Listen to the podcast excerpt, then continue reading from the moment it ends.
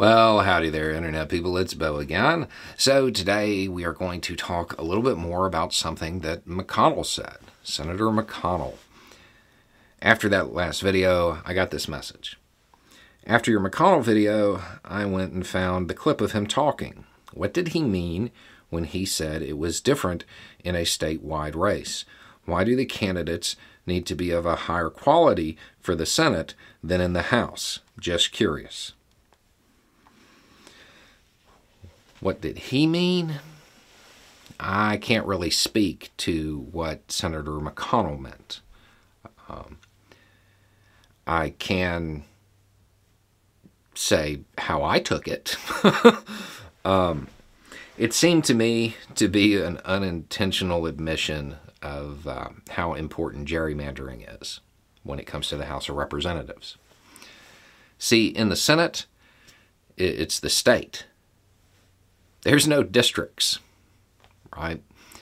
So that candidate really has to be of a higher quality for I mean to use his term, they really do because they have to be able to uh, cross over different demographic lines.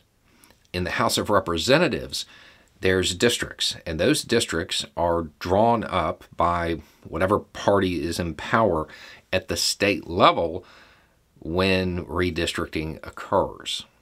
That party tends to create districts that benefit their party. And what they end up doing is they dilute the voting blocks. So let's say you have an area that uh, would make sense to be a district all on its own like a, a suburb of a major city.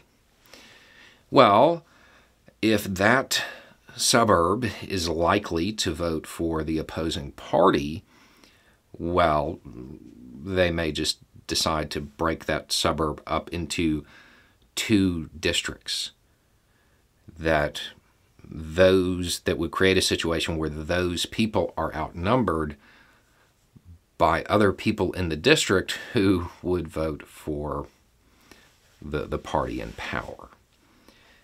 That's how I took it. Uh, he might have meant something else, but I mean, that is the main difference. When you're talking about national politics, the, the districts are important.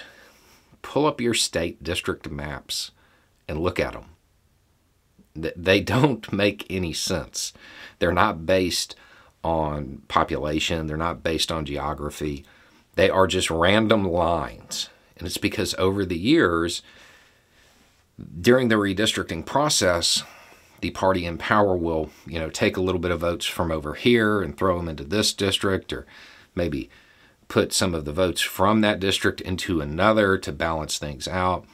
And the whole goal of this is to make sure their party maintains power.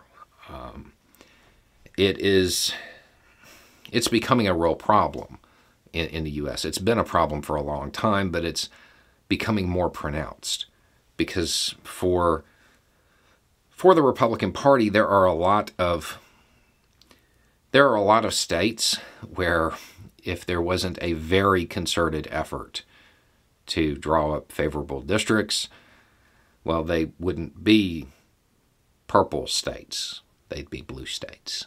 Um, it does happen.